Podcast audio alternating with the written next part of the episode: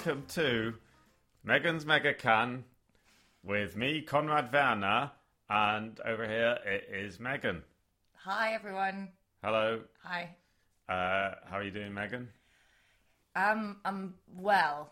I'm about to have a drink, which is good because I'm very cross. But I'll obviously fill you in about that in a second. But I'm not cross Good. with you. No, I know. You always look a bit startled. I would be Like, surprised if it's you were your suddenly fault. cross with me because like two minutes ago you were just normal. And then suddenly you got really angry in the last two minutes about something I'd done. Anyway, and um, uh, we have a very special guest sitting on the other side of the room. It is Daniel Farrell, uh, Hello.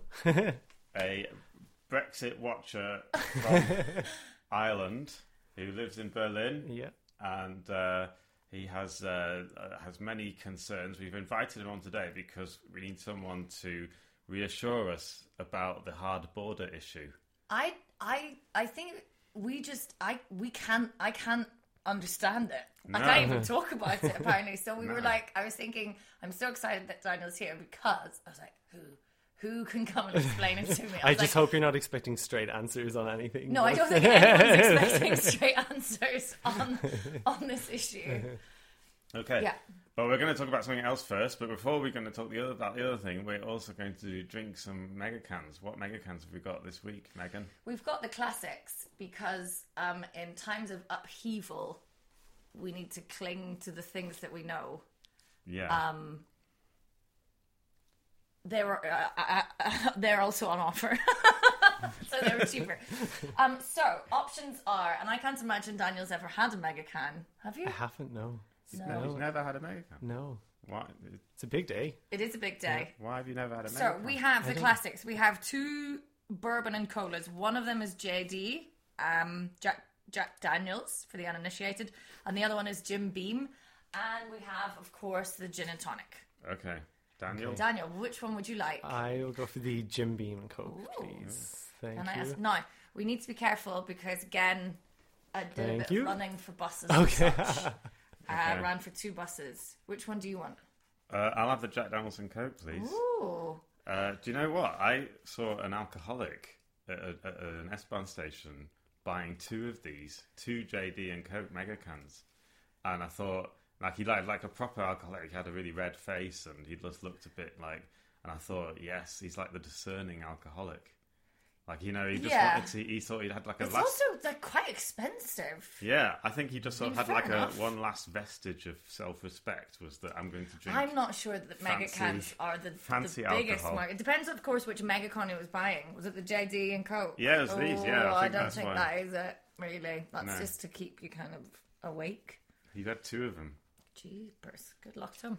Yeah. All right, everyone, gently Far away from the microphone. away from the equipment. Cheers. Cheers. Cheers, everyone. Closed. Right. Oh, oh, thank God, I really need that. And you know why I need it? Yes. So the first thing we're going to talk about is this week um, the Germany's governing coalition between the CDU and the SPD finally got to a compromise over the issue of uh, paragraph 219A in the German Criminal Code, Yes. which bans uh, advertising abortion.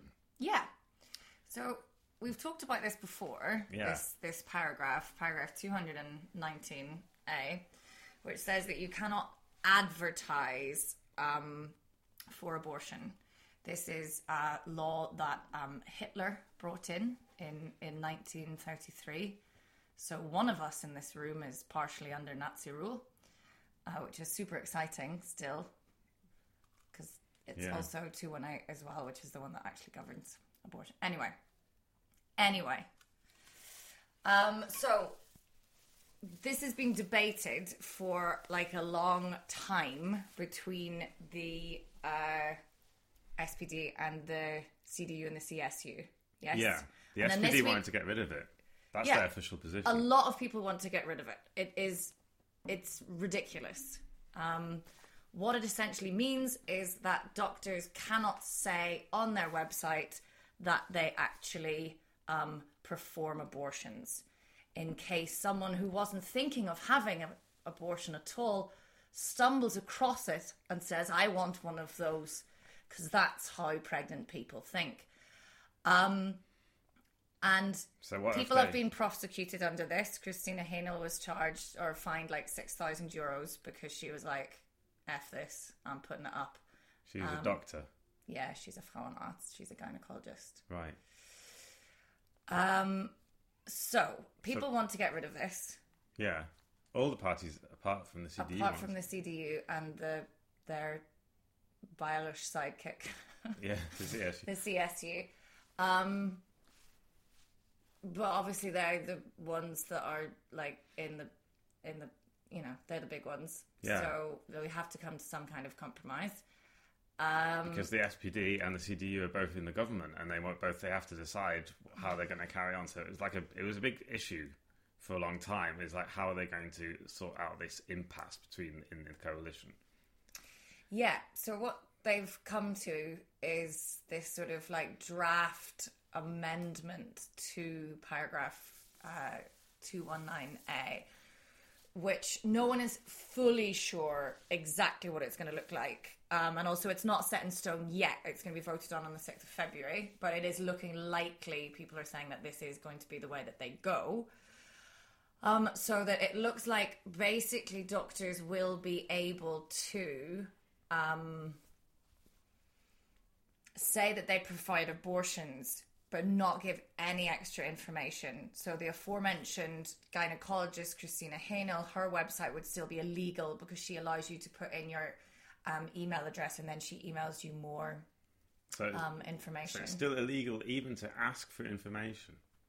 So it's, e- It's illegal, illegal to, to for- say you can you you can ask for information. it is illegal for doctors um, to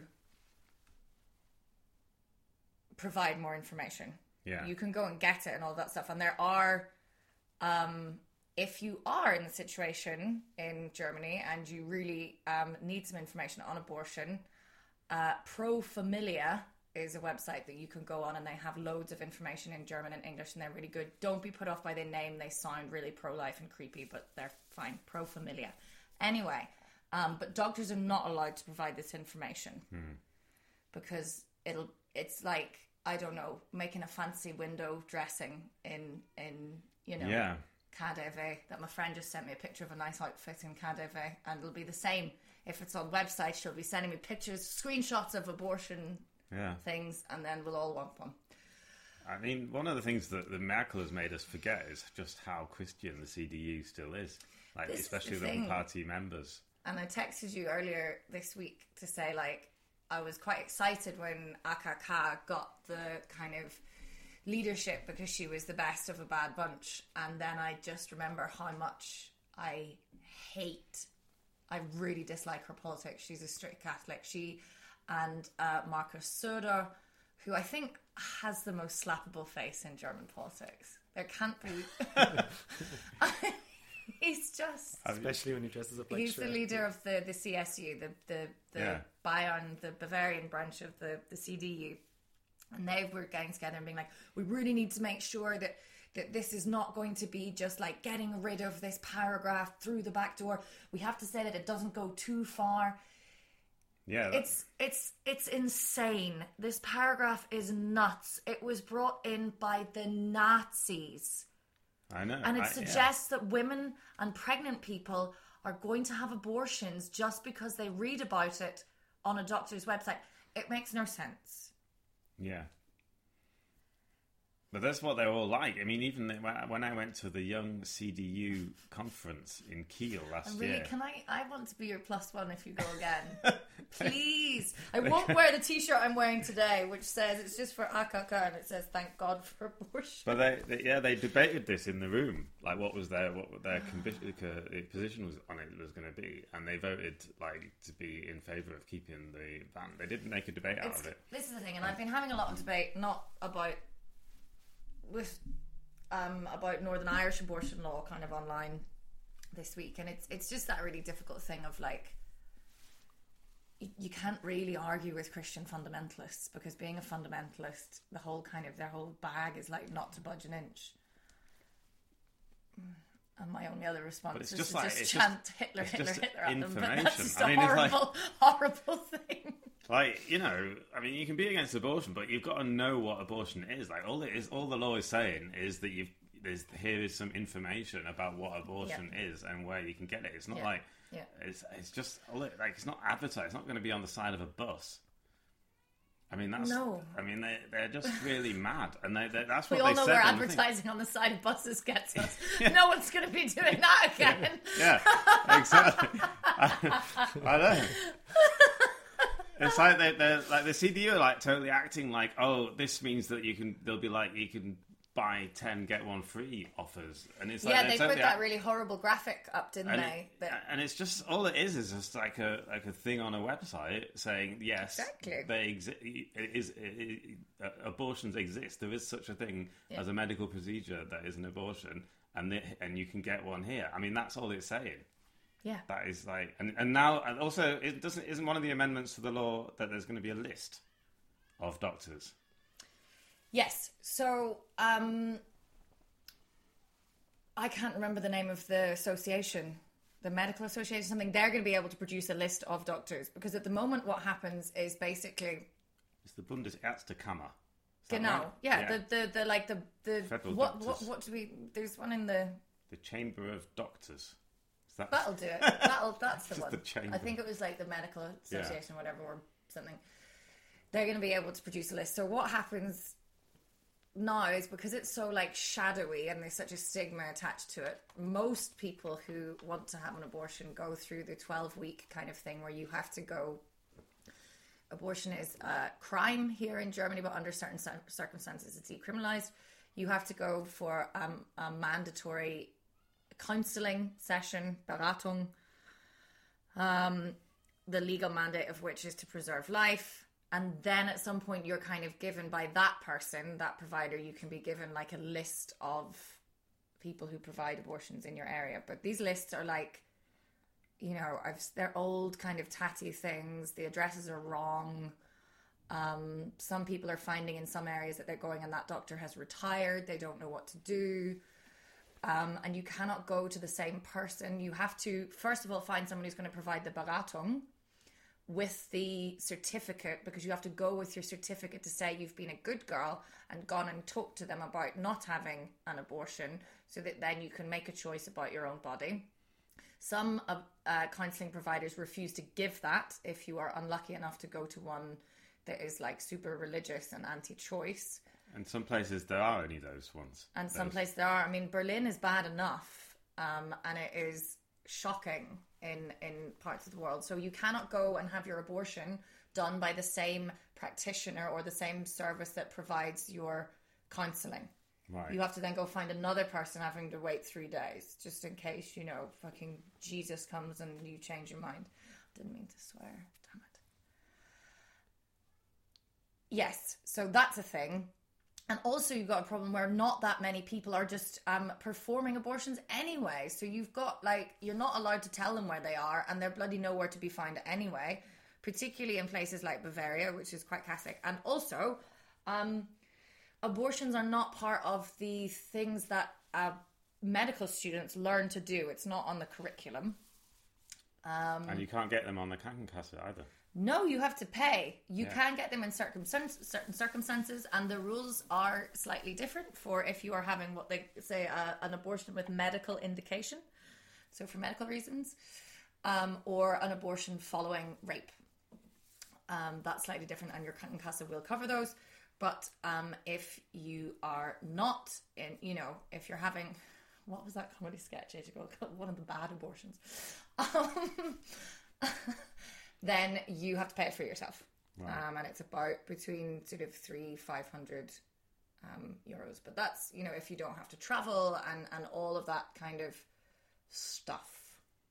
And so, it being not on the curriculum, what are some medical students doing about that? Oh yes, my I've met quite a few people here that are in the coolest organization, and I have my keyring is like a a, a bottle opener of theirs, and it's like a uterus lifting some weights or something. It's amazing, and they're called Berlin Medical Students for Choice, who are basically like, this is terrible that we're. um It's like my two things together: students that really want to learn, and also like pro-choice. It's the most amazing thing that I've ever encountered. Berlin Medical Students for Choice, and they run these. They organize these sessions where they, outside of the curriculum, after school, not in their you know time, um, learn how to do abortions, learn how to perform. Or just like abortions. like in someone's living room. no, I think on their on their on their campus, Oh right, and okay. some of it's just not official. oh, it's like a club. Yeah, and then So, like the quite a few of their club. professors, you know, there's at least one that's always like, again, you know, if you teach the doctors how to do it, then they're going to go wild. They're going to be like taking taking people in off the streets just to do them because they love doing abortions. Right. And it's just, it's just, oh God in heaven. So how do they do that? How do they teach you to do an I don't know. There's like, You said there's something about a fruit. yeah, there's a fruit you can practice on. I can't remember which one it is. Maybe I can't yeah. remember which fruit it is. I don't want to go into because this is the kind of thing that gets me in trouble because then people are like, "Oh, you're making like jokes about it," which obviously I am. But I'm not just, actually making jokes at the expense of. fruit. I think it's a papaya, but I think on Okay. either that or that's. Well, we'll check it before we go any further with the fruit. I got almost all the way through that without making any kind of boobs, where I wasn't able to answer the questions. so. And now you've forced me into corner with this fruit, which I didn't want to talk about anyway. Oh, I thought you wanted to talk about it. Okay, right. Uh, Well, I thought I, I I'm sorry. I apologise for leading you into the fruit alleyway. Anyway, Into um, um, interestingly, just on a, end on a on a slight side thing. note, one of the other amendments to um, this kind of crazy stuff about uh, bodily bodily autonomy and reproductive rights is that they're extending the age that um, young women can claim the pill and other contraception on their Krankenkasse from Yeah, their why are they doing that? twentieth year to their twenty second year. I don't know because it's nuts. Otherwise, It's you're just, that's you hit your twentieth year. That's it. right. Baby time. Our birth rate is low. Well, surely they should make that as low as possible, the age, because like, young people can't afford things. No, no, no. This is when it cuts off. Oh, right. After twenty, after twenty-two now, Oh, you are on your own, and this is something that Right, people don't really understand, and it is Right. it horrifies me that I pay a lot on my Krankenkasse, and the way that the German medical system is set up, particularly for women, it will give you everything if you mm. want to have to breed, which I think is fantastic. They have excellent maternity cover, brilliant support, all of that, loads of funding Yeah. brilliant. I'm sure it's not perfect, but it's a lot better than a lot of places are doing. Because of course Germany wants to go and, you know, breed more Germans. Yeah, I know. Yeah. Especially, yeah. Especially the head of the, The the, AFD. the AFD. but um none of your on the other side of that, if you maybe don't want to have children, none of your contraception is covered by your Krankenkasse after the age of twenty two.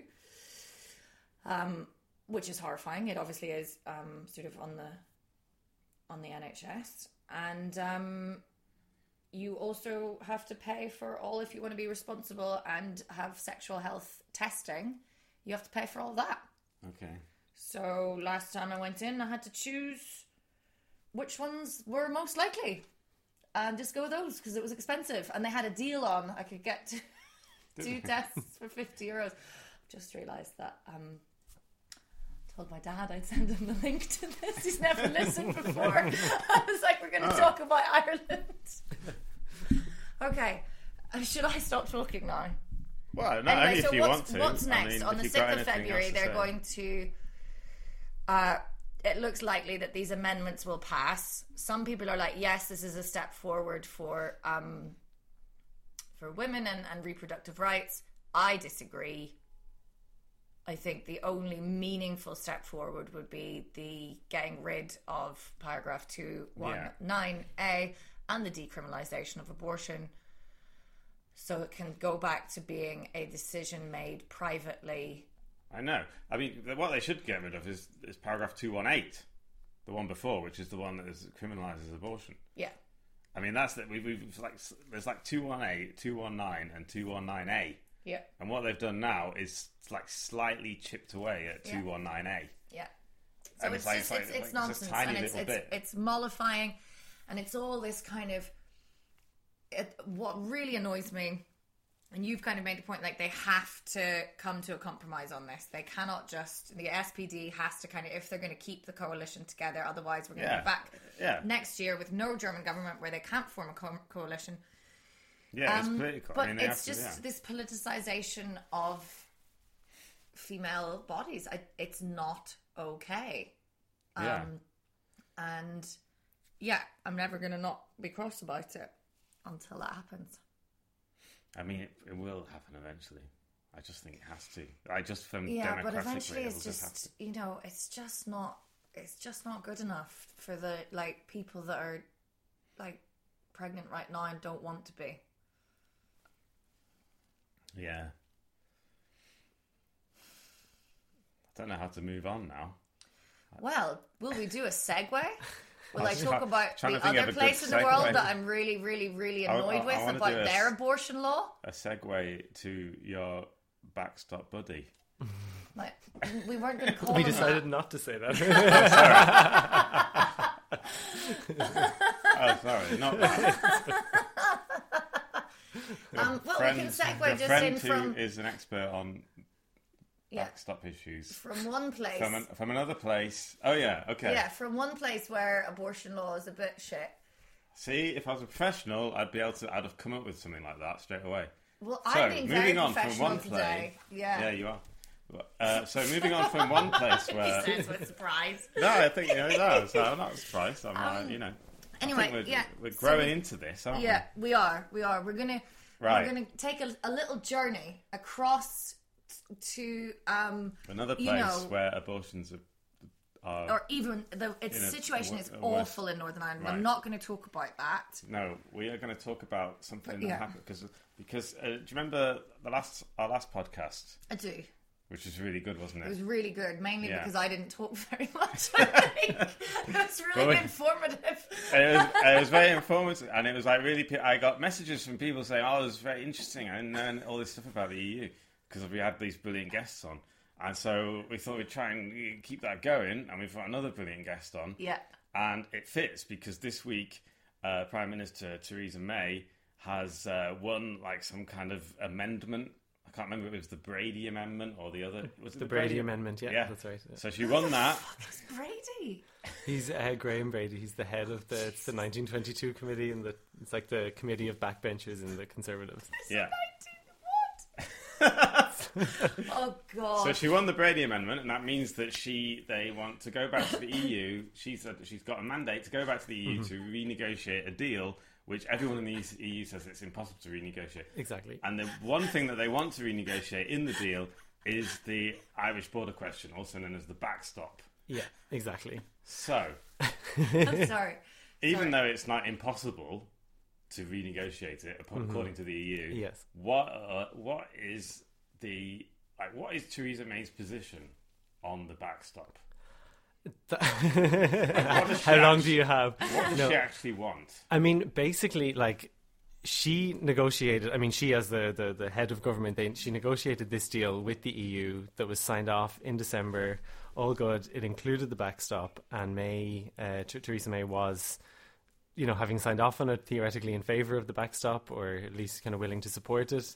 Um, she came back. There was the vote a few weeks ago in the House of Commons. The deal was rejected, um, and the you know the EU is basically saying, okay, like you have to tell us what you want. Like what effectively you have to tell us what what do you want that'll mean you can get a majority in the House of Commons for this deal to get it through. She then comes back and says, what will get it through will be if you reopen the negotiations and we remove this backstop that we spent two years like agonizingly negotiating. Um, And that was the main issue in the whole of the Yeah, negotiation. exactly, Everyone, yeah, all the yeah. other things could be more or less sorted out, but the backstop was the one. Exactly, yeah, yeah, yeah. Really difficult. Yeah, and I mean, she's she effectively turned on herself within the space of a week because she was talking in favor of the backstop up until last week, um, saying that it had to be part of the deal, as the EU was saying. I mean, her, her and the EU to a certain extent were singing from the same hymn sheet on that, um, while she was trying to get it through the House of Commons, and then all of a sudden she says. I mean, officially, it wasn't a government amendment. This Brady amendment, it was put forward by Graham Brady, um, not by by the government. But I mean, it was kind of seen as being supported by her. So I mean, she effectively, as I said, was turning on herself, and then Yeah. asking MPs to vote against something she had spent two years negotiating and that she had been supporting up until a few days before. Right. Um, so her position on the, as I took to answer your actual question, her position on the board, the backstop is a little bit confused. I just think she must be much like when you're going through awful periods in your life. You're just taking it day by day. I, but that's Whatever is going to Yeah. get you through the day is what Theresa May is going for. She's yeah. slipping on her kitten heels in her hallway every morning. Mm-hmm. She's looking herself in the mirror and she's just like, Theresa, just one step. She's Get to- get to five Irish. o'clock. Yeah, Just, yeah. Just get to the end of the day. Just mm-hmm. actually, just get to coffee time. Yeah. Do whatever you have to do to get to that. So that just seems to be what she's doing at the moment. No, that's. I mean, that's what like you, you hear kind of like a, a, a lot of people are kind of saying, you know, is this some part of some kind of you know crazy theory that she's actually or strategy that she's actually ten steps ahead of everybody, or is she literally just trying to make it to lunchtime every day and just kind of thinking, thinking kind of hour by hour what will keep me in power, Yeah. what will keep not so much keep me in power, what will keep the show on the road, and yeah, what like will stop this descending Yeah. into apps. exactly, yeah. Yeah. So I mean, it's possible shall I she's just the Ava Beata for yeah, exactly. canteen, or what shall I have? or an extension to Article Fifty. Oh, yeah. Article 50. So, yeah, so like, like the problem is Mm-hmm. that they would have to stay in the customs union, right? That is what the backstop is. Partly, yeah. I mean, the original. Back- that's why you need a border to Um, check people coming across. it's not only the customs union. It's Okay. it's slightly more complicated than that. It's kind of partly the customs union, but also partly the single market. So the customs union is what kind of regulates effectively goods coming in from outside of the EU or outside of the customs union into the EU. right. Um, so if the Republic of Ireland was in the EU and therefore in the customs union, and if Northern Ireland wasn't, goods would have to be checked because you effectively can't have a customs. You can't have two separate customs regimes beside each other without some kind of barrier in between. right. The other aspect of that then is the single market, um, which Which which is- is, kind of within, which is kind of the internal market within the EU. So everything that's made anywhere within the EU can be sold anywhere within the single market because So the same be regulations the, apply. That, that's about the goods going out. Out out, with, i- not not so much outside of the EU, outside of say a member state, but to anywhere else within But that EU. would then start to, if Northern Ireland is no longer. Exactly, Yeah, I can't yeah. even say Yeah, that. Not- yeah, sentence. Holy. God. It's one thing saying Britain leaves. yeah, Northern- Northern Ireland leaving. I know. And I mean, there you get into all things like environmental regulations, you know, employment regulations. It, they're called SPS sanitary and phytosanitary. So it's effectively veterinary checks on animals to make sure that they've met the, you know, the single market standards on raising raising animals and um, Okay. things like Oh, that. So there's kind of those two aspects. So within the backstop, the EU's original plan was that effectively only Northern Ireland would stay within kind of the customs union, and then within aspects of the single market that enable that are necessary in order for the border to remain open. So it wouldn't officially remain within the single market, but it would remain in the areas that are required in order to Right. keep a, a border open. This was not acceptable to the DUP, which is the Northern Irish Party, which props up Theresa May's uh, minority government. So if it had been acceptable, if, if Yeah. the DUP was irrelevant, Yeah. so would that have Oh, been okay then? What a world! if only that election in 2017 had never happened, um, what a different world we'd be in. Yeah, I mean, it's possible that there would have been a lot of protest among um, Tories in. In, in the House of Commons anyway, like apart from the DUP, that they might not have been happy with the idea of Northern Ireland being within a separate regime to the rest of the UK. It's unlikely there would have been as much opposition. I mean, it's it's kind of a what if of history. We'll never know, but it's unlikely there would have been as big like as kind of um, Right. as big opposition as there is now.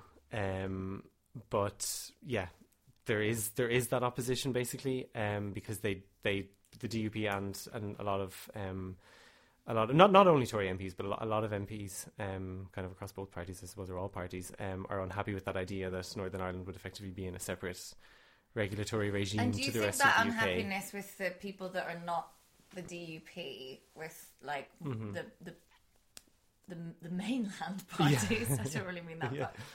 but um, is that like a genuine concern, like thing about Northern Ireland, or is it more like we wanted our big Brexit This and we're the- going to have a big this Brexit? is this is the big question because it, it's now coming down to basically given after the Brady Amendment, Theresa May is basically going back to the EU now and saying, if you you know give me some kind of time limit on the backstop or remove the backstop or change it in some way, I promise you I'll get a majority. But the majority against the deal two weeks ago was so big that it's very unlikely that the only opposition to the deal is based on the backstop, which is kind of what the EU is thinking now because they're saying, okay, we could give you, you know, we can concede on the backstop and we'll say, okay, we'll limit it to five years, we'll limit it to 10 years or whatever. But if they do that, Theresa May goes back in two weeks and then they, they vote down the deal again and then she comes back looking for something else and then they've given up something for nothing because it hasn't got the deal through. So like that's kind of that's where we're at now is basically Theresa May saying if you give me concessions on the backstop I'll get it through. The EU is kind of saying I don't really think so because the opposition is so big um, that it's it's unlikely that that's the Right. only reason that there's such a big majority against the deal. And at the moment, like basically everyone is sleepwalking into a no deal situation, right? Like, the, uh, does that mean inevitably, Mm-hmm. if there's a no deal, that means there'll have to be a hard border immediately? On, on Uh, March 30th, there will have to be a hard border. That's that's also kind of one of the big the big unanswered questions. I mean, and it, it, it's where the the EU and kind of Ireland's position can be seen as being a little bit problematic because they're pushing so much for this backstop, which is designed to prevent a border, but in the end, refusing to make concessions on the backstop could help or could prevent the deal being passed, which in effect would end up bringing in exactly what the backstop is designed not to do, um, which would be it would sorry it's have I, I think there's a lot of double negatives in there. so No, if I- if, I- if I the deal understand. fail if the deal fails because of opposition to the backstop, Yeah. you, you could argue then that the backstop has effectively done exactly what it was meant to prevent, which was bring in a hard border. If the Yeah. UK leaves without a deal, because if it leaves, you know, it's a it's a cliff edge on the 29th of March. They leave, you know, kind of by effect of law. They just are no. The UK is no longer a member. Ireland, you know, the, the, the government is saying basically we're not under any circumstances going to implement a border, um, because we don't want one, and it's you know it's um for all, all the other reasons they've given in terms of the peace process.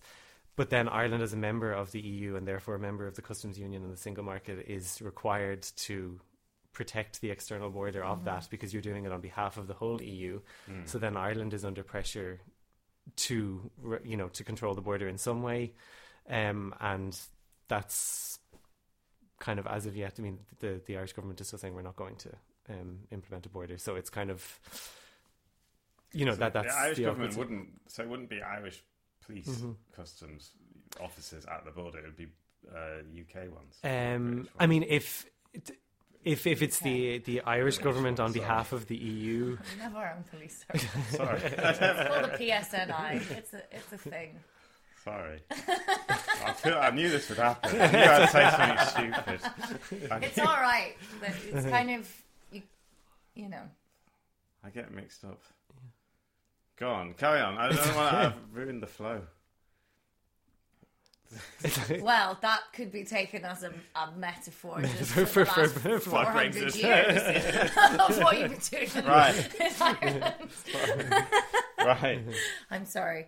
So Um, yeah, so what? So there would be okay, right? So there would I mean, be this this is is kind of like one of the sort of awkward unanswered questions. I mean, one of the million unanswered questions of Brexit because the the European Commission, the the European Commission spokesperson came out last week and said sort of.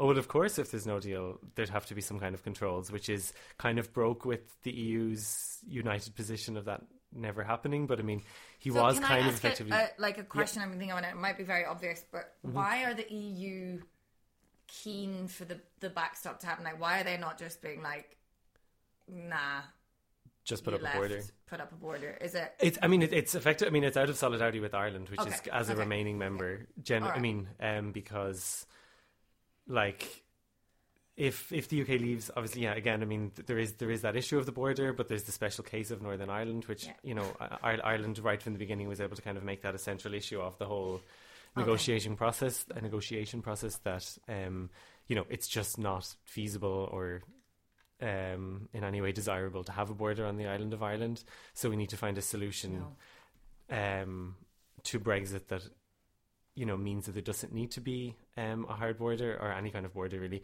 Um, and the EU has basically stood with Ireland on that the whole time, like the other 26 member states. Um, so you have effectively then the 26, 27 in total, including Ireland, um, arguing one thing. The UK, on the other hand, I mean, they're, they're, they've been saying right from the beginning that they don't want to have a hard border either, or any any border. Sorry, no one wants the border, but the backstop came about because basically the UK just sort of kept saying we don't want a border, we don't want a border, and then the EU says okay, yes, but we need some kind of legal framework for this. You can't just sort of say you don't want a border because you can't have the customs union and single market functioning as they Yeah. do without protecting the external borders of it. Yeah. Um, so, kind of nice promises in summits are one thing, but actually a legal, um, kind of a le- legally enforceable um, commitment to no border is what the backstop is. In the case that after Brexit, the future relationship isn't so close that there wouldn't need to be a border anyway. so it's only meant as a fallback in option. the It's case not that meant. Brexit might damage the relationship. Yeah, relationship. in the case that yeah, yeah. UK In the case and- that those unicorns don't EU. arrive after the 29th of March. Um, Okay. This is the, the back, so all the backstop is is the fallback option. No one wants it because the idea is that after the UK leaves, well, first there'll be the two year transition period where Right, nothing changes. I can't understand why it's called a backstop. Mm-hmm. This is why is it not just called like border plan? Because what it is fallback. is it's a fallback option. Yes, exactly. So basically, when the UK leaves at, at the end of March, there's supposed to be the two year transition period. Stop speaking Sorry, if, non-tentative if sorry, language. if, I can't sorry, yeah. if the UK leaves the EU on the 29th of March, um, you know, um, it's it's uh, dependent on the fact that the deal would be passed. Then there would be this two-year transition period where the EU, the UK has officially left the EU. It's theoretically a third country. It's not considered a member state, but to all intents and purposes, nothing will change. It will effectively be considered a member state. It'll agree to or would agree to enforce all the single market rules, all the customs union rules, um, everything, any new regulations or laws that are created by the EU over that two-year period, the UK would be um, would have to implement. The idea being then that during those two years, the EU and the UK will come together again to negotiate their future relationship. Because up to now, we've only been negotiating the, like the divorce settlement or kind of the withdrawal from the EU. Yeah. So then the future relationship, I know it's barely begun. Like, yeah, yeah, yeah. Jesus. I know. There's more. There's a lot more to come. Yeah, yeah. So that they'll over the two years negotiate their future relationship, with the Yeah. aim being that that future relationship will be so close that there won't be a need for a hard border. Right. For- yeah. They could just do Right. that. Why, why don't they have a future relationship where the UK is still in the But EU? be- you can't. Have, yeah, well, that would be that would solve all the Maybe- problems. They could leave the EU for like a day and, and then it would just, just, yeah, just and join just come again. back. Yeah. Just print the blue passports for a few months and then But come the back backstop in. they kind of have to arrange in case. in case the future relationship Hence why isn't it's called a a backstop because I it's just a told you it was fallback gonna be option. Good to have him on. Yeah. Exactly. Is it? Uh, yeah. Yeah. I'm, I'm I'm still like- a little confused because it's very complicated and also Yeah. I'm like And you're two thirds just of a two-thirds of mega canon. deep. so it's always that point in the evening where I'm Yeah. like, right. is it, do I need to, no, Mm-hmm. listeners will understand. You're just drunk, Megan. Yeah. Don't ask any more questions for clarification. yeah. I mean, as long as you Just listen back. listen back afterwards. You'll get it. The most important thing now is that you feel like you understand, Yeah. and then uh, one, if Exactly. whether you do or not, you know, you will understand. Yeah, Yeah. I did manage to. I can I I wanted to talk about drones. okay, everyone's favorite topic. Drones are cool, Yeah. And that is the everyone Mm-hmm. says, oh, you don't, you can't have a border because you know it would be like Yeah. politically really bad. Mm-hmm. But you could just have a few drones and uh, satellites, Mm-hmm. and there's all these technological solutions. Why, why can't we just do that? Because it's one of those things that sounds nice, but it's just not practical, and it's not real. It's not As I realistic. said before, they can't manage to get the correct TV clip on the BBC On the, News. News. So the idea that we're going to have some magical yeah, border in space between Northern Yeah. Ireland and yeah, no, yeah. I mean, Well, no, Mm-hmm. it would be. Can I just just to defend the satellites for one second? They would have a. They have. The, the, I, what I understand is that the uh, truck drivers would have a transponder okay, on their trucks, Mm-hmm. Yeah. and then the satellite would be able to tell where that truck is, yeah, and then they could tell when once it's crossed the border, and they said, "Oh, now you've crossed the border. yeah, Now we have to check your whatever you've got, your pineapples or whatever." mm, yeah. Is that not It's it? like I, th- I mean, I, I'm in no way an expert on the technical side. I think there is an argument to be made that a lot, some of the customs union stuff could certainly be done by, um, with technology and with kind of you know pre-registration, a lot of stuff kind of online. You could Or do a lot of that. Checking things in warehouses. That or checking stuff from there, there's an argument to make that, that that is feasible, but the problem is that you can't do veterinary checks on animals by a drone via drone, or you can't check Difficult, yeah. environmental standards. You can't, in the you know, future. um, yeah, maybe maybe in the future, but. And I mean, th- th- this is this is like one of the steps before the backstop would kick in. one of the steps theoretically before the backstop would kick in are there's this kind of a commitment that both sides will like explore the technical Right. uh, direction, but everyone really knows it's not good at that. actually Also, it's like- realistic. So that's why again the backstop would kick in if it's required, which it probably would be. Right. Um, so Ireland, it's I yeah. don't know, it's And it's different. also- people are. yeah, It's not.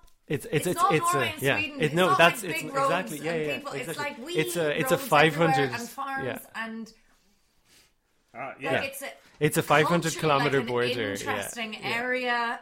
Yeah. It's got a very interesting history. Like, don't think people really understand. They think like they're, we're talking about. You know, you see these big borders and whatever. Checks, You're talking yeah. about a road that like Yeah. will be crossing, and if another car comes, you have to The get up on the verge. Yeah. yeah. Right. Like these are not. Yeah, yeah, yeah.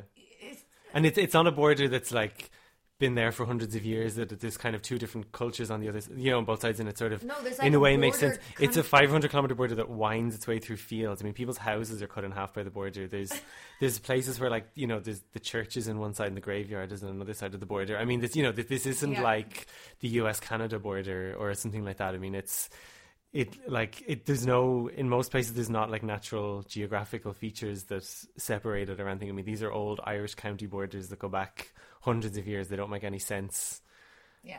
these days. So I mean policing it from a even a technical point of view is going to be virtually impossible. There's like basically nobody knows how many crossing points there are.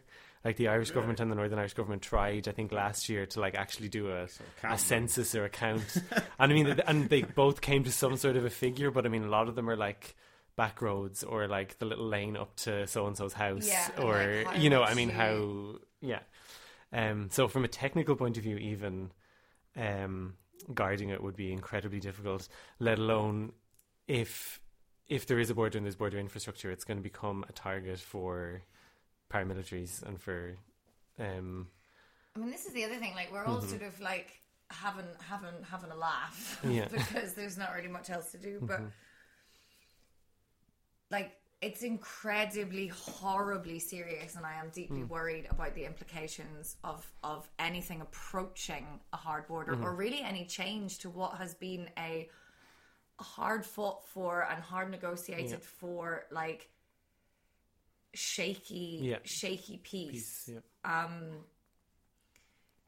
that has happened like throughout my my lifetime and like it's it's it's really difficult to sort of explain like how how awful it is to think having grown up you know in in we're getting anywhere in, in northern ireland is really difficult and involved my dad quite often being pulled over because he you know sorry daddy um they thought he looked a bit suspicious because he was a big man with a beard and you know, sometimes they'd wave us on if you saw the kids in the back, or like if you were going somewhere, you'd have to go through sort of roadblocks and um and all that. And that was still when we were in the this sort of the the EU. That was kind of post that. yeah. So the the thought that it's going to go back to even before I can. Remember, like we can get to Dublin Airport in like an hour and a half Yeah. now from our Yeah. That's Yeah, yeah, it, yeah. It's and it's Yeah. it sounds like a small thing, but that Mm-hmm. is it's it's a you know it is a sort of a unifying thing that like Northern Irish people use Dublin Airport. I know that Mm-hmm. Sounds no, stupid, but like it's it's There's it's more to it than the economic it's so side. much more to that. You know, like we've already had a car bomb outside the courthouse in Derry. Yeah. Even reading that headline Yeah. plunges me back to a time that I do not want to go back to. And you have to understand, like this is Northern Ireland has not had a government for um, about seven hundred and Yeah, must be years 50, yeah. Mm-hmm. 750 or so days. We don't even get into the Guinness Book of Records because we have basically direct rules. Well, so count. We don't even get that fun, which I think I mentioned before. I'm very cross about it. Mm-hmm. Yeah. Um, I For anybody. So we we're, we're under what some people would. Um, I mean, I, I, it's not technically, but what some people who are opposed, who who feel like Northern Ireland is an occupied territory, they would see as a sort of direct rule from Westminster, which is not what anyone sort of wanted, or a lot, you know, what a large part of of, of the um, population wanted for over two years. Um, and now there is discussion of a, of a hard border. It can't not Yeah. like cause massive issues. It's Yeah. Yeah. I mean, like I, I've heard it described before that, like, as things stand now with the Good Friday Agreement, like the island of Ireland functions simultaneously as one country and as Yeah. two countries. yeah, So, like, if you're, uh, and it's an amazing thing that they've managed. yeah, exactly. Yeah. I mean, if you're like a, a nationalist growing up in Northern Ireland who would, you know, would kind of broadly rather have a united Ireland, you can okay, you're unhappy that you're, you know, kind of you're you're, you're part of the UK, but you can say, well, look, the border is open. I can go down to, to the Republic whenever I want. My kids can study in Dublin or where in Cork or Yeah. Galway, wherever. Or I can live, or you can just cross the border Exactly. whenever you, know, want. There's no, in, like yeah, um yeah. in Fermanagh or yeah like, exactly yeah you can live in one work in the other in Mm-hmm. the other whichever you can also live in northern ireland only by having an irish passport and all your rights are protected you're Mm-hmm. just as you know you're you're not a second class citizen for only having an irish passport or if you're growing up as a unionist in northern ireland you can say okay the border is open but i mean i'm still in the uk which is my country and that's what i'd rather it be you know so i mean it's kind of it, it's not an ideal solution, but I mean, everyone is more or less. Sorry, the majority of people are more or less satisfied with the situation that they can just get on with their lives in peace and have, you know, their their own traditions and culture respected, and then, you know, this is based on, you know, it's a complicated situation, but I mm-hmm. mean, it's based on both sides kind of recognizing each other and acknowledging the legitimacy of the other side, and then Brexit just flies in the face of all that because it's kind of back to this mm-hmm. like you know one nation kind of sovereignty based nationalism that isn't compatible with the Good Friday Agreement basically. And the person who is responsible for speaking for Northern Ireland's position on this is, of course, Arlene Foster, who is um, the leader of the DUP, who is I'm trying to say this in like a non thing, but you know, she's not been able to form her party's not been able to form a power sharing agreement. Um, her deputy first minister quit over her refusal to resign over the mm-hmm. energy scandal, mm-hmm. which, Cash although it is a hilarious tale but tragic, I will not get into it right that now. That might need its own podcast in oh, itself. Oh dear, dear God. Um, so anyway, yes, this big scandal that she refused mm-hmm. to, that she was kind of the minister in charge of the department that it happened in, refused to resign. So the whole government collapses over two years ago, and she is, you know, like an absolute refusal to consider. You know, she's she's just like we we will not accept anything other than just like her kind of hardline mm-hmm. unionist stance. Like we won't we don't want to be different from from the from Britain in, in any mm. possible way. So she doesn't want any of this kind of concessions that would have a bit more of fluid border between the two. Was she pro Brexit? Was she always pro Brexit? The DUP were pro Brexit, yes. Yeah, because they're mad. Like they Yeah. are. Like that's the thing with the DUP. You are dealing with um, um, religious fundamentalists and not not people who are uh, capable of nuanced argument. Uh, that's an awful thing for me to say, but I've said it now.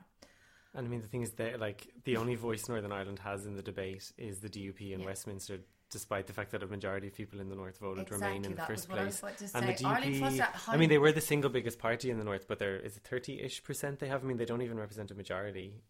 Um, Uh, no, I can't imagine they would. yeah, But I that is what makes me so angry that she is so committed to her fundamentalist values that despite she has no mandate from the Northern Irish people. We voted not in, in as big as margin as Scotland, but we voted to remain in the EU. So I don't know what she thinks she is doing. Mm-hmm. I guess she's not technically our first minister, so she's just going mm-hmm. to like because no one wants to work with her because she mm-hmm. can't do her job. on that issue and despite and, and there's other issues as well like she just refuses to do her job as a politician which is as an elected politician which is to reflect the will of the people.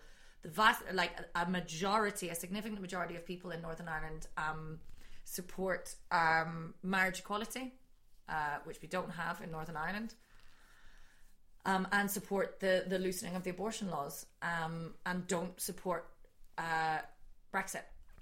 And she is merrily going to Westminster and fighting against all of those things. With it doesn't seem to. Yeah. And it, it, it's kind of, there's a massive contradiction in their position because on one side they're saying they don't want Northern Ireland to be in any kind of a diff- different regime to the rest of the UK on the backstop. And yet, on the other hand, they're happy for there to be no abortion or same-sex marriage in Northern Oh, yeah. Ireland. They're happy, for, you know, like Northern Ireland already functions under the Good This Friday Agreement. It already is different. It functions under a different regime anyway. But when it comes to um, This like is again veterinary checks on animals at ports, it's a problem. Uh, Yeah. I mean, im- the DUP is essentially the AFD. is it? Like, no, they It, would be. If we were Not sure I'd go that far, up, but- no, What do they but that's only because we don't have um, a big Islamic population in Northern Ireland. I would say if Hmm. they did, they'd be against those two. They would. Um, like they are sorry i don't want to make like a, Hmm. a, a stupid parallel but they are similar in terms of it is very difficult to reason with people and they're not anti-democratic i do, I do actually retract that statement sorry arlene i've had i've had, had about seven eighths of my mega can which arlene probably wouldn't understand because she's freaky and they don't drink maybe that's what she needs Yeah. um I wanted to ask: uh, Mm-hmm. Is there what to what extent was EU membership a part of the Good Di- Good Friday Agreement? Um, I like. I, I think it, it's something that people have maybe overstated a little bit over the past two years. I mean, it was ne- like the EU wasn't really directly involved, as far as I understand, in the negotiations for the Good Friday Agreement or anything like that. I mean, um, it, it's not like it wasn't. They weren't. It did like the EU as an institution or whatever didn't play a huge role in it, but a lot of the kind of practical functioning of the Good Friday Agreement is based on the assumption that both um, both jurisdictions are within the EU because it's it's the customs union and the single market that enabled the border to be completely open um, as it is now. I mean, you you have this the this the common travel area between the UK and Ireland, which has existed since Ireland got independence in 1922. What does that mean? What does the common travel? The common travel area is basically an agreement between like the UK and Ireland that like both governments recognize the citizens of the other as their own citizens more or less. So as an like an Irish person can go to the UK and you can just automatically you know register to vote. You can you automatically have access to the NHS and social welfare, all of that that kind of stuff. Um, and the exact same thing is true for British citizens who move to Ireland. You're automatically entitled to vote. You can, you know, you can access everything. You're like, you can live in the other with the passport. You can live, you know, an Irish person can live in the UK only on an Irish passport for their whole lives, and they can still access all services. Um, and obviously, the, the, the same applies the other way as well. Um, so That I mean, all, that was all set out in the Good Friday Agreement. that's I mean that's existed. So that's basically Okay. always been there. I mean, even since since the like the um the the twenty six counties got independence in nineteen twenty two. I mean, neither. that was an excellent sentence. so yeah, just being very politically correct. um, um, um, since I mean, there's just like there's there, there was never sort of one time when the two sat down and said, okay, let's have the the common travel area treaty. It's just kind of an, an understanding between the two jurisdictions that like it's in everyone's interest just to have this. You know, we want to be Ireland wants to be independent, but I mean, look, we're so intertwined over the centuries. There's no point in having barriers between the two, which has parallels to today. Um, but EU membership certainly like helps in the kind of practical day to day functioning of the Good Friday Agreement. Uh, to come back to the question, so um, be, because you know because of both jurisdictions being in the customs union and the single market, there's no need for this border. Yeah. Um, and the the EU has also provided like m- like hundreds of millions of euro in funding for um, peace programs within Northern Ireland and kind of cross border initiatives.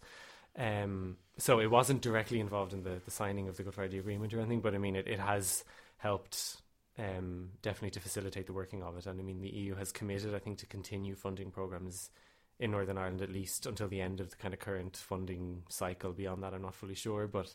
Um, like the EU is kind of committed to the Good Friday Agreement, and that's certainly been one of their arguments. Like the EU's arguments all along is that we, they want to protect Yeah. the Good Friday Agreement because I mean the EU in itself is basically a massive peace project And uh, anyway. So what, uh, what do you think about how the EU has handled Mhm. this situation? The EU 27, as they're called. yeah, I mean I think it's it's been incredible that they've actually managed to maintain a united position on one issue for so long because Yeah, that's that's, that's not something that say. happens very often in the That's- EU. Yeah. Um, or pretty much ever. I mean, if you look at any of the other big issues facing the EU at the moment, I think it's just because it's such a like no brainer? I think. like I mean, they're part- just like, like- we can't imagine Yeah. that you've done this, so let's try and I think it's because it's kind of like okay, if you look, I mean, the, the big issues like you know the kind of migration debate or like finishing the eurozone or any of these other sort of big issues on on the EU's plate at the moment, there are you know massively kind of opposing opinions. But when it came to Brexit, it kind of it kind of became more existential, and it was suddenly like okay, yes, you know, Germany and Italy don't agree on migration, but actually. The last thing we want is the single market, and you know the last thing we want is the EU to collapse. I mean, it's kind of Yeah, you know yeah. it's it Yeah. became sort of existential f- for the EU. So suddenly people are like, okay, look, we don't agree on this, this, or this, but like we don't actually want the EU to collapse. We want to make sure that it stays united. Yeah. Um, I think that's really good. I mean, I've been really Yeah. surprised by that because Yeah. like two years ago, Mhm. everyone was saying, "Oh, if Brexit, if Britain leaves, then all the other countries might want to leave as well." Exactly, And yeah. there, there, there'll Well, be there'll they- be a, Yeah. there'll be a even if they had an idea Yeah. of it, a Yeah, yeah. little inkling, they yeah, look yeah, at this going, like no, let's no, not Yeah. do that. um, yeah, yeah. I that think we're gone. grand, Yeah, yeah. actually. Yeah, Yeah. no, no, Yeah. we're all right. We're just, I'll just stay where I am, thanks. Yeah. Yeah. Yeah, no, but I mean, Yeah. it is it is incredible that they've actually managed to, to, to maintain a united front on one issue for so long. I mean, you can argue that I mean, up till now, it's been relatively straightforward. It's been kind of there's been no costs for the other member states to do that to kind of stand by Ireland, Yeah. and you know, when push comes to shove over the next couple of weeks, there'll be more pressure on Ireland maybe to relent a little bit on the backstop to you know to get it through. But I mean, um, up to now, there's certainly been been unity, and I mean, even up till today, I mean, there've been tiny little cracks here and there, but they've always been slapped down. I mean, the the Polish foreign minister came out last week and suggested maybe there should be a time limit on the backstop, but he was just like immediately told like no by a lot of the other member Well, that's by the what Boris commission. Johnson you know, says, isn't he? He says like, "Oh, they're going to say that now, yeah, but in yeah. I mean, that's still kind of the, March the, 28th, the, the kind they're of going to be like, we're going, they're going to Yeah. give in." That's what they, they, they think that the EU is bluffing. I mean, there is always that argument, and I mean, yeah, the, the, the EU often, you know, it, it takes these kind of 4 a.m. summits in Brussels, you know, when they all come Yeah. out kind of bleary eyed, you know, it, it takes that often to get, um, to get something through. But I mean, in this case, it's not so much maybe a disagreement on one policy issue between two member states. It's effectively one member state versus, not versus, but in having a disagreement with or, a or tantrum and everyone with else with a, going, with a member state with a member state that's with a country that's leaving. So I mean, you know, if you're within the club, like the EU wants to be able to show that if you're in the club, we kind of stand by you and we'll stand by our member states Yeah. over a country that's leaving that has chosen to leave and is going to be a third country as of the next day or whenever the whenever it would be. Um, so like there'll certainly be you know maybe some pressure for for changes or whatever, but I mean so far the, the EU has um, stayed unified, and I mean it has I suppose maybe the whole debate has maybe made people across Europe realize oh actually yeah this this whole thing isn't so bad you know like this, you know um, and this is what awaits us if we want to leave as well Let's you know, not. yeah. It's embarrassing. Yeah. Okay, Mhm. good. I think I think we covered everything. Do you feel like Yeah, we covered yeah, we've- everything? we've I solved- we have. I just have one point, and actually leads in Oh, quite okay. nicely to what Daniel just said. yeah Was about um, people across Europe thinking like, oh, well, maybe the EU is not that bad, so you know. And we talked in our last podcast uh, two weeks ago a lot about kind of some of the problems in the EU, and sometimes people think that it's like these kind of old people in Brussels, these old white guys in Brussels, just making all these things. And then we talked about um, the fact that hopefully maybe one possible silver lining of Brexit was that people will actually get really involved with sort of like European, you know, and actually voting yeah. In these European elections. yeah. Yeah, And there's one coming up, isn't there, on the in May. 26th and 27th of May? Yeah, it, yeah. Yes. 26th in Germany yeah. Um, and we mentioned on the podcast last week that uh, we were going to try and work out how you vote in Germany because we weren't sure for this if you're like not registered as a German person to vote. And weirdly, I was trying to remember what it was that we'd said to Yeah. to listeners that I was going to try and find out. I was like, we will have information on that. and today I got a letter. I got it this week as well. Yeah, Yeah. so you will get a letter if you are registered here. Um, you will get a letter to your to your to your home address, presumably if you are an EU uh, citizen. Mm-hmm. Um, I'm hoping it's going to apply to everyone in May. oh God! Yeah. Uh, but if you are, then um, you have to do actually have to go and register somewhere, don't we? I by think the yeah. by I the think 5th the of fifth May. of May. Who's yeah. you? Who who do you mean by you? So anyone who gets a letter, Right. So that's EU citizens EU not German. citizens. Non-German. Exactly, Well, yeah. presumably the Germans are getting. I mean, I think well. the idea We're all- Germans yeah. would be registered anyway because I think Yeah, the, the I never Yeah. got a letter. I forget you're German. Oh, yeah. yeah, well then, yeah, then you Some would people do. I think that's a compliment.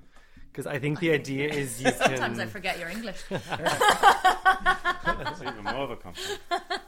I think the idea is that as an EU citizen, you can choose to vote in your home state or Right. the Ah, states where you okay. yeah, live. yeah. That's I mean, I yeah. glanced at this Yeah, yeah. So, So- do I then go on the fifth of So May? And if you're you're I'm, I'm you're here basis on the basis of an, as being an Irish citizen. I'm Well, thank guessing. God, yeah, yes, I yeah. am. So yeah, so then yeah, you have the choice to either go to Ireland to vote or Yeah. vote here. Yeah, you Yeah. can't do Um, both because and you obviously can't do both. but yeah. if I want to do it here, then I have to go. But then to you have the, to register, Uh, yeah. uh, uh, do what the letter says to register. do what yeah, the letter says to register. So, So yes, where are you going to vote? Are You're going to vote here or I'm I'm going to vote here. yeah? Because that would be another. That's another. Oh yeah, because you probably shows might the- not even like the I yeah, don't even. Yeah. Yeah. he wouldn't be able to vote in the. Re- yeah. Oh, In the. Republic, Yeah, yeah. 'cause see- I've never see, this been is this shows how complicated the whole Good Friday Yes. Agreement is. I mean, what are they going to do if they This extend is the? this is the The yeah thing, like, yeah. I wouldn't even know who, like, how does that even work? Is it my constituency in like Um, my hometown? But I mean, Northern as Ireland? uh, no, because and in the north you'd be voting as part of the, like as part of Northern Ireland, but the UK. But obviously, if they're leaving, then they won't the- have. I don't think I would have that Yeah. option. I've never been registered. Yeah, so I mean, you're effectively an Irish citizen who, but because you don't live in Ireland, you can't vote in Ireland. So you Yeah. you you only really have the option of voting in Germany. Are you going to vote here, Daniel? I'm going to vote here. That is like a terrifying thing. Like if. Mm-hmm. Oh God. Yeah. Yeah. So there, there you go. You, you're gonna get a letter. I, I and already do know it- who I'm going to vote for. Who are you gonna vote for? I'm going to vote for. That is, do we ask that question, or is that just me as a Northern Irish person? I said that, and I was like, "Oh, my Oh, God, no, you've don't ask that question. social faux pas." Like No. it really is. You've I- if never, you- ever, ever asked that at home. Oh, yeah. Well, I think in because this is showbiz, you're allowed to ask. this is like we're doing. We're on. T- we're we're in the media now. Yeah. The so you media. just yeah. So we're like you know, we're part of the mainstream media here, or maybe not. We're not maybe actually maybe not- not. We're not that mainstream. I don't know We're what not the. Co- that mainstream.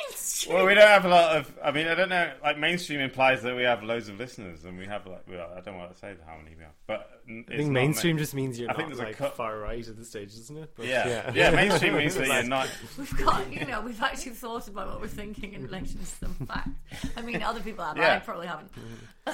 But anyway, I think that in a in I just I don't mind volunteering the information because I was just thinking about who I was going to vote for. Right, mm-hmm. who's it going to be? I'm going to vote for DiEM25. Sweet Mother of Christ. What's that? What's that?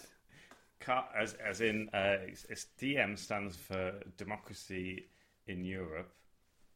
Forgotten what the M bit is. No, it doesn't. Ah, ruined it. I'm really drunk now. Uh, the point is, I really like him.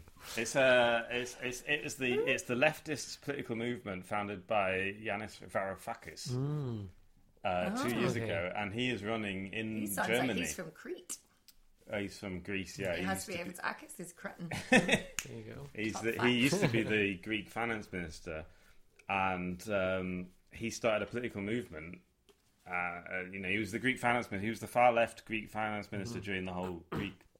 Euro, Aye. Eurozone Ten- crisis thing. Yeah. Yeah, and uh, he is running in Europe, uh, in Berlin, in the in the European election, Ooh. and he's uh, under his new movement called DiEM25, and it sounds DM meant to be like carpe diem, like seize the day. Oh, this is exciting. I'm going to go and find out about him. Yeah, well, I was reading their manifesto. Is manifesto. he easy on the eye? He's well, some I, I'm I, I believe that. Yeah. Yes, I think some ladies do like him. Yes, Maybe also some gentlemen, you never know. Yeah, or uh, probably some people of all gentlemen too. genders. he's quite. A, he's he's a big fella. He looks a bit like a rugby player. He's a very. He's like a, basically like a, a big man. Left wing rugby He's player. there. He is right up my street. and he's an and he's an economist. He knows everything Yeah. about the economy. He's very. Well, clever. that's good because I know nothing about the economy. But he's only just fa- like there's other people in it. Ken Loach is also a member of DiEM25. And there- There's a lot of people. Of Fucking Ken Loach, isn't it? Sure, come on. Yeah. Um, well, anyway, I was thinking. I don't. I didn't really want to just endorse them on this thing, but I was thinking about because we were talking about the European election. I was, thinking, I was reading do about them this I week, and I thought we're I'll very vote like for them. neutral though. I We're don't- I know. like- But I, could, what a- I liked about them was because they're, they're all about like totally reforming the EU. They're all about like we've got to make it more democratic. Mm-hmm. They've got to like introduce this, stuff, and that's what sounded good to me. Like I, when I read the manifesto, that I sounds think- like a positive like- thing. I was like, than- you know, when you read something and you realise that's what you think, and you just didn't, you just hadn't, hadn't really properly formulated the thoughts Yeah. in your head yet, and that's So what people I felt. can read it and see if, if they feel the same as you, they Yeah. can. We're not endorsing it or suggesting that people mindlessly go and do that. But you should go and read it. yeah, Is it in English? it's in every language. Every language. not okay, so it's not every single language has ever been. Not like ancient Sumerian, probably not. Probably not quite a lot of the modern languages that we currently have as well, though. Am I right? But if they're they're a pan-European thing, aren't they? So they'll probably have. They're a it and all pan-European that, thing, and you don't even have to be an EU citizen to join the movement. Though they have a lot of American members too. Well, that's nice. Yeah. It's nice for them to do something nice, the Americans. good lord. I- good Give them- lord. Yeah. I was just I, I was just reading about them this week and I thought it sounded good. But anyway, anyway, um, I don't know who I'm going to vote for yet, but maybe I can talk about that in the upcoming weeks. yeah, you could. That's what we could do in the coming weeks. We could check all the different manifestos of all the different parties. That would be good. Oh, God, I have to then- read German. Oh, Christ. Okay. anyway, on that exciting note, uh, we'll end today. Today's edition of Megan's Megacan. Uh, Daniel, it's been amazing having you on. Thanks. Thank for you you very so much for having me. I really genuinely. enjoyed it. Like, Thank you for having me. It Yeah. was. Yeah. It, was brilliant. I from hope a I, I hope I didn't hope I didn't like confuse you more about Brexit. No, it's actually very clear. Yeah, I, I feel. And then a I've more- probably failed as well because it's not clear. But Yes, I know. I, mean, I, I understand the unclarity of it. Mm-hmm. Yeah. okay, that's good. That's That's that was my yeah. aim. That's a good way of putting it. Yeah. I thought you put that I've very been well. quite. I would like to say I think I've been quite good at this. yeah. I haven't made any glaring errors. Oh God, though we always find out afterwards. I'll probably send something. Well, maybe if if you do spot an error, listener, then feel free to write it on Facebook mm-hmm. in, a, in a friendly way. Please, in a friendly way. People have been so mean to me on Facebook this week. Anyway. Okay. Thanks very much. Have a brilliant um, weekend. Bye. Bye, everyone. Bye. Bye. Bye.